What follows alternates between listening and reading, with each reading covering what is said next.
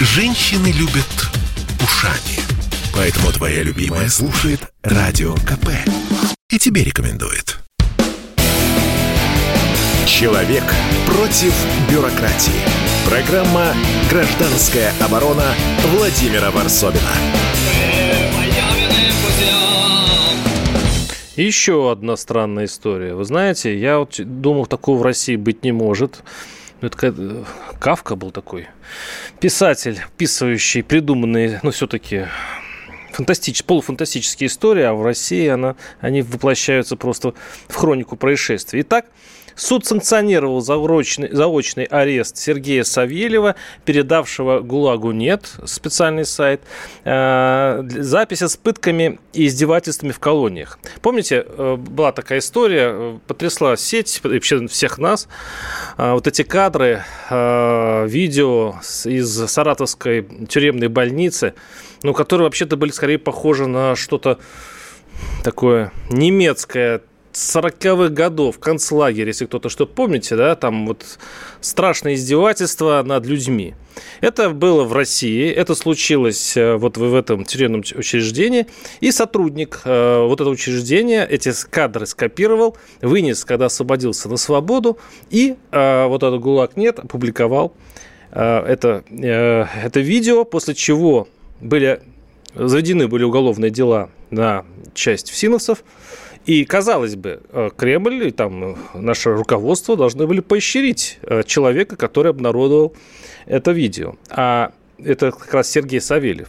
Но он был объявлен в розыск, он бежал за границу, и теперь мы пытаемся понять, почему. У нас на связи У нас на связи Екатерина Винокурова, журналистка, член Совета по развитию гражданского общества и правам человека при президенте. Екатерина, здравствуйте. Здравствуйте, Владимир. И Марат Баширов, политолог, автор канала «Политджойстик». Марат, вы нас слышите? Здравствуйте. Я вас слушаю прекрасно. Добрый вечер. Давайте я все-таки для начала э, э, зачитаю открытое письмо к Владимиру Путину от э, создателя «ГУЛАГа нет», э, по фамилии Осечкин, Владимир Осечкин, и он заявил следующее. «Читайте, как не читали», начинается это письмо. «До этого мы, цитирую, показали лишь каплю в море. Масштабы пыток, коррупции, бесчеловечного обращения и убийств поражают воображение, и мир это увидит». Ну, там сорок, по-моему, гигабайтов видеозаписей, там э, несколько десятков эпизодов издевательств над людьми. Я даже не буду говорить, как издевались, потому что это, это действительно тошно. И, э, «И мир это увидит, и будет это знать вне зависимости от воли причастных к этим массовым преступлениям», пишет Осечкин и обращается к президенту. Президент устами Пескова, пресс-секретаря, заявляет, что не будет вмешиваться в этот тюремный скандал, ну, не по чину. У меня вопрос к Екатерине, как к представителю комиссии по правам человека при президенте. Вот как вы оцениваете вот эту реакцию нашего государства, которое вместо того, чтобы поощрить человека, рассказавшегося в этих ужасах, пытается его арестовать?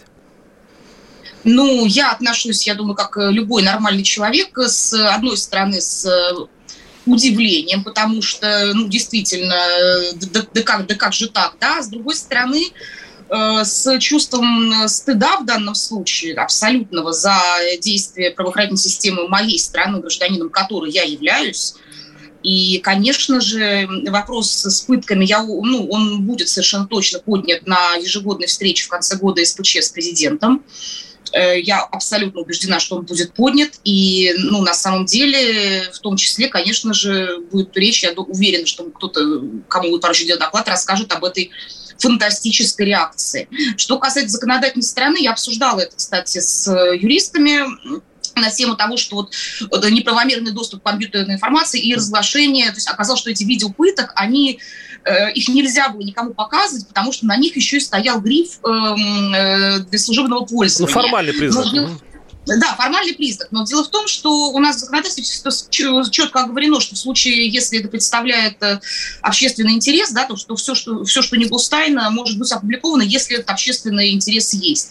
В данном случае, мне кажется, даже не обсуждается, да, есть ли в этом общественный интерес. Он, безусловно, есть. То есть само по себе заведение дела выглядит, честно говоря, какой-то попыткой, ну, дешевой мести.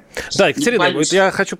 Вы общаетесь, ну, не часто, но все-таки общаетесь с главой государства, все-таки комиссия при президенте. Это предполагает, что вы все-таки контактите с большими людьми, с нашими ви ай пи-чиновниками. Вы понимаете их психологию?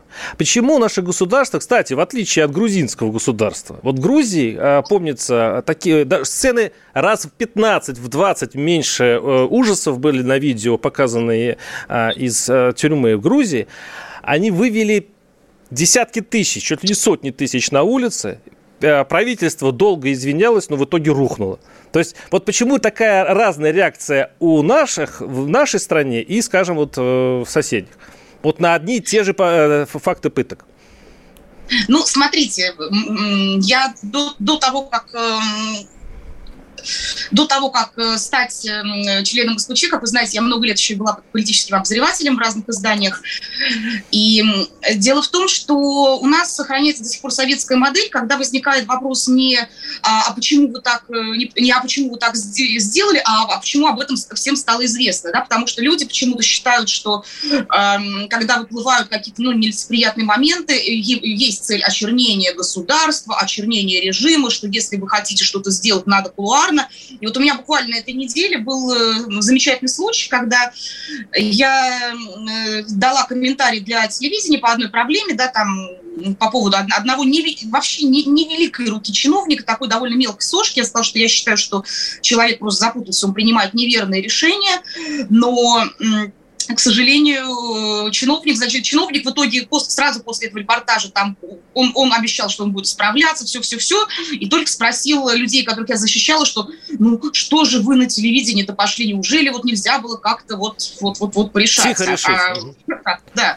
Так что, к сожалению, это, это история, которую надо абсолютно точно ломать, я считаю, которая э, уже веселит не только там, каких-то внешних акторов, да, там, которые с недоумением смотрят, но это неприемлемо даже для людей, ну вот моего, например, поколение, тем, кому ну, между тридцатью и сорока, для нас уже это дикость, потому что мы уже понимаем, что если что-то произошло, то самое лучшее – это первому на это публично отреагировать, да, то есть и возглавить. Это, извините, азы пиара, это первый, первый курс. Вот вы предвосхищаете мой следующий вопрос Марату Баширову, политологу, автору канала, канала «Политджойстик».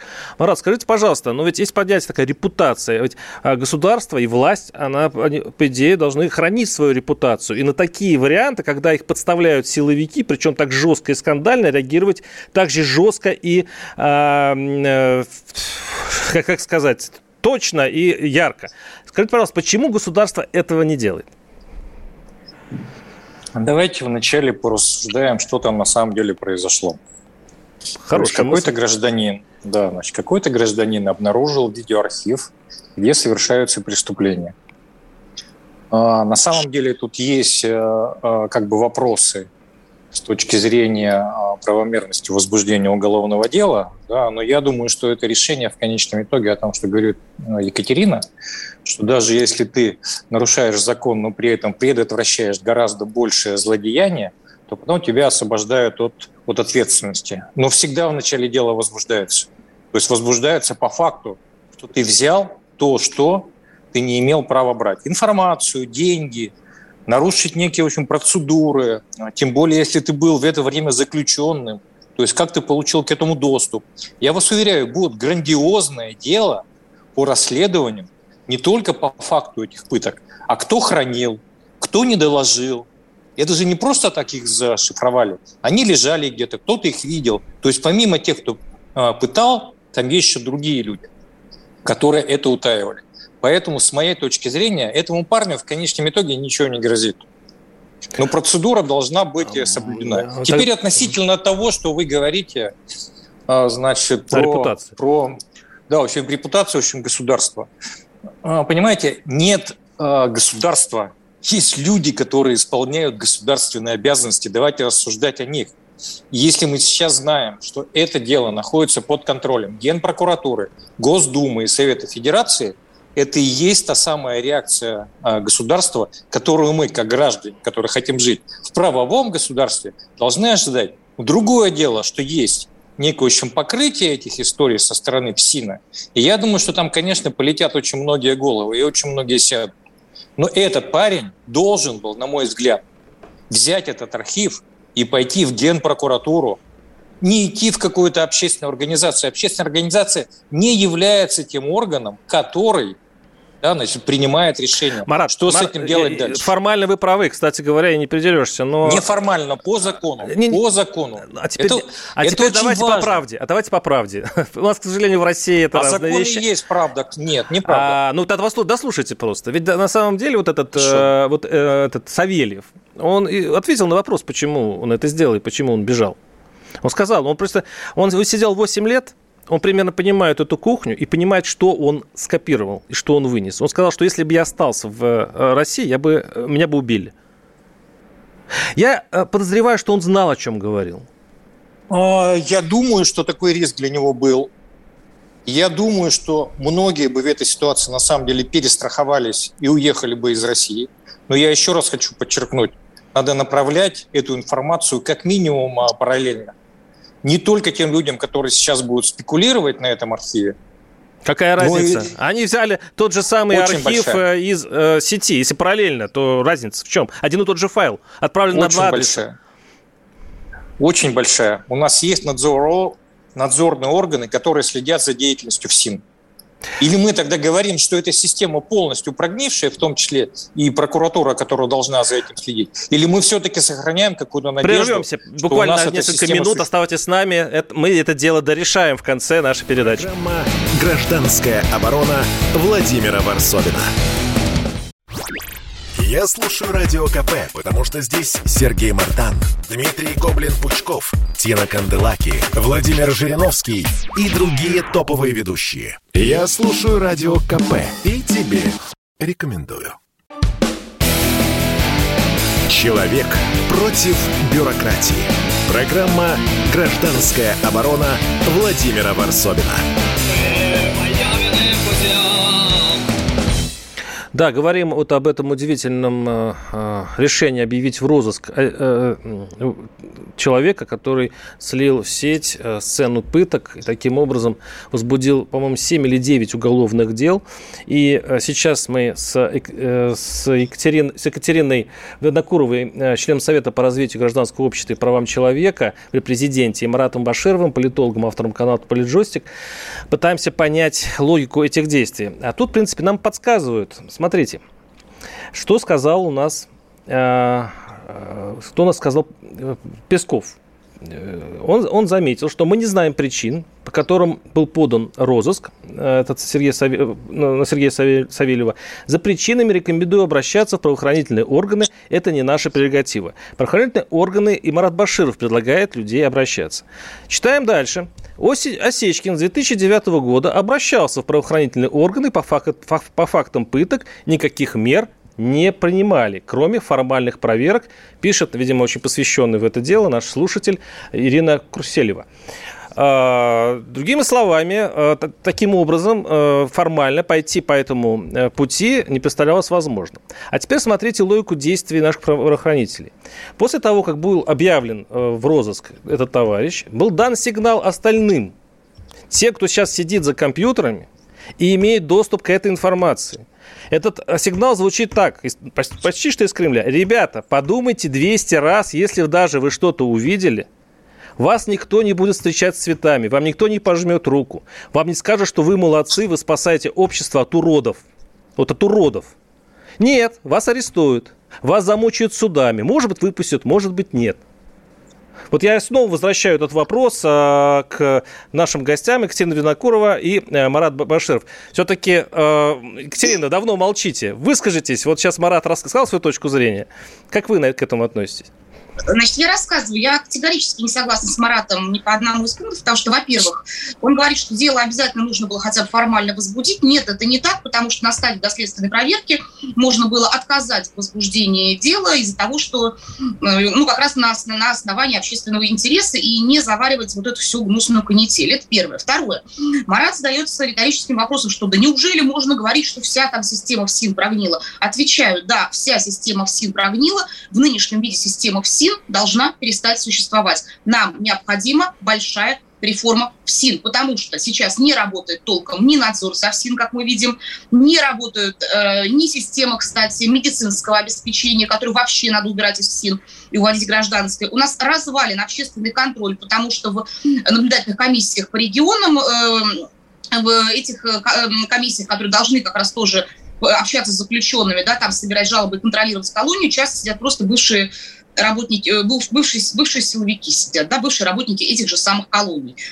А, поэтому, и, и, это я, и это я беру только три таких самых, может быть, ну, таких животрепещущих вопросов, да, потому что э, дальше мы можем говорить о, о том, что у нас, например, э, если мы посмотрим процент рецидивов, да, после, ну, у нас огромный масштаб э, рецидивов, то есть это значит, что вся наша система ФСИН, она никак не способствует главному, чему она должна способствовать, а именно исправлению людей. Екатерина, это природа пыток какая? Вот смотрите, ну вот, в общем-то, известно, уже много статей вышло на эту, по, по этому поводу. Когда нужно расколоть человека? Вот все мы можем попасть в эту историю. Вот нужно, человек не признается. Есть разные методы, но один из методов – это отправить его к этим товарищам. Есть специальные камеры с этими активистами, с камерами, видеокамерами. Для чего они записывают, как вы думаете? А для того, чтобы потом предъявить, ну, для позора, если ты пойдешь по этапу, тебе, ты будешь, по, по сути, опущенным, да, уж извините за этот тюремный сленг. Вот они записывают, как тебя мучают. И если ты э, подпишешь у следователя, все будет хорошо. И представляете, представляете, какая классная раскрываемость у этих ребят? Это система, которая вместе срослась вместе с, с, со следствием и тюремной. Они помогают друг другу просто плодить э, зэков. И, ну, и, конечно, и, сейчас да. в, нынешнем виде, в нынешнем виде это конвейер. Что касается природы пыток, на эту тему написано не одна замечательная научная работа, да, но базово одна из... Природ пыток – это вседозволенность, да, то есть если вам можно, не знаю, бросить сперва там маленький камушек в окно, вы его бросите, потом поняли, что можно бросить камни побольше, бросаете булыжником, разбиваете стекло, а потом берете биту и громите уже, и громите все оставшееся. Причина пыток, она во вседозволенности, потому что если человек будет знать, что если он хоть чуть-чуть что-то превысит, то будет моментальное, очень причем суровая ответственность, то, все будет, то он будет держать себя в руках. Да. Я, кстати, замечу, что еще, Владимир, вот я, вы, я знаю, следите сейчас за приговорами различных сотрудников силовых структур, да, за самые различные правонарушения, в том числе за пытки. Ну, там приговоры часто носят очень мягкий символический характер. характер даже, по сути, символический. Ну, то есть позор, ты попался, ха-ха-ха, но мы тебя все-таки посадим. Да. Может быть, условно, ну, или годик и выпустим по досрочному. Меня заинтригован, потому что Марат Баширов молчит. Марат, пожалуйста, выскажитесь. Я не молчу, я просто вежливо слушаю. Вы вежливый человек, это вас подводит, да. А, потому что, когда люди говорят, все прогнило и все пропало, пора сказать свое слово. Да, значит, это интересная позиция, но жизнь несколько сложнее. Значит, во-первых, давайте скажем, конечно, в тюрьмах сидят те люди, которые совершили преступления. Те, которые их не совершали, там тоже, очевидно, какие-то есть еще проценты, но в основном это преступники. Это такая особая среда. Извините. И эта среда деформирует и тех сотрудников ФСИН, которые в ней варятся. Говорить, что система ФСИН развалена, это неправда. Нужно рассуждать о том, кто делал эти записи, для чего хранил, и почему а, это не вы, было обнаружено? Сколько в тюрьмах и колониях по... были, извините, в жизни? Сколько вы тюрьмах и колониях посетили? Вы М? знаете, я э, работал участковым инспектором милиции. Это были восьмидесятые годы. У меня каждый десятый на участке, а у меня было сорок тысяч жителей, был судимый или привлечен к административной ответственности. У меня были поднадзорные. Я был в тюрьмах, я был в СИЗО. Это было, правда, давно, но это было как восьмидесятые раз в те времена, когда это еще был СССР. Сейчас все гораздо лучше. Я спрашиваю, в России сколько? Мне не нравится, когда мы берем вот такой случай, да, значит, трагедия людей, и начинаем из этого раздувать некий политический процесс. Мне не нравится, когда преступления совершаются в отношении людей, пусть даже они были осуждены, они лишены определенных гражданских прав, но про них никто не вспоминает. Никто не говорит про этих людей, которых истязали. Никто не говорит, что их сейчас нужно реабилитировать, их надо найти, надо возбудить по каждому факту уголовное дело. Почему вы о них молчите? Почему вы мочите на таком, в общем, значит, обычном языке, да, в общем, как они выражаются. А, а, вам кажется, а вам не кажется, а что государство говорите. само себя мочит в этой истории? Но это она могла повести себя по-другому. Но если она действительно а, заинтересована простите, в реформе простите, этого, этих раз. заведений, она могла по-другому дать сигнал. Давай, по крайней давайте, мере... еще, давайте еще раз разделим. Да. Нет э, государства как, в общем, такового. Государство – это социальный институт. А, у нас нет этой если... вертикали власти? У нас нет, нет этой стройной есть... системы? Нет, секундочку. Простите, есть, двадцать секунд, мы уже не успеем поговорить обо всем. Есть люди, которые исполняют определенные государственные обязанности. Это не монолитная структура. Она сложно подчиненная, да, сложно ее надо реформировать. Ну, сейчас просто мы не успеем обо всем поговорить. Спасибо огромное вам, Екатерина Винокурова и Марат Баширов, за разговор. Что-то мы успели задеть. До свидания. Программа «Гражданская оборона» Владимира Варсобина.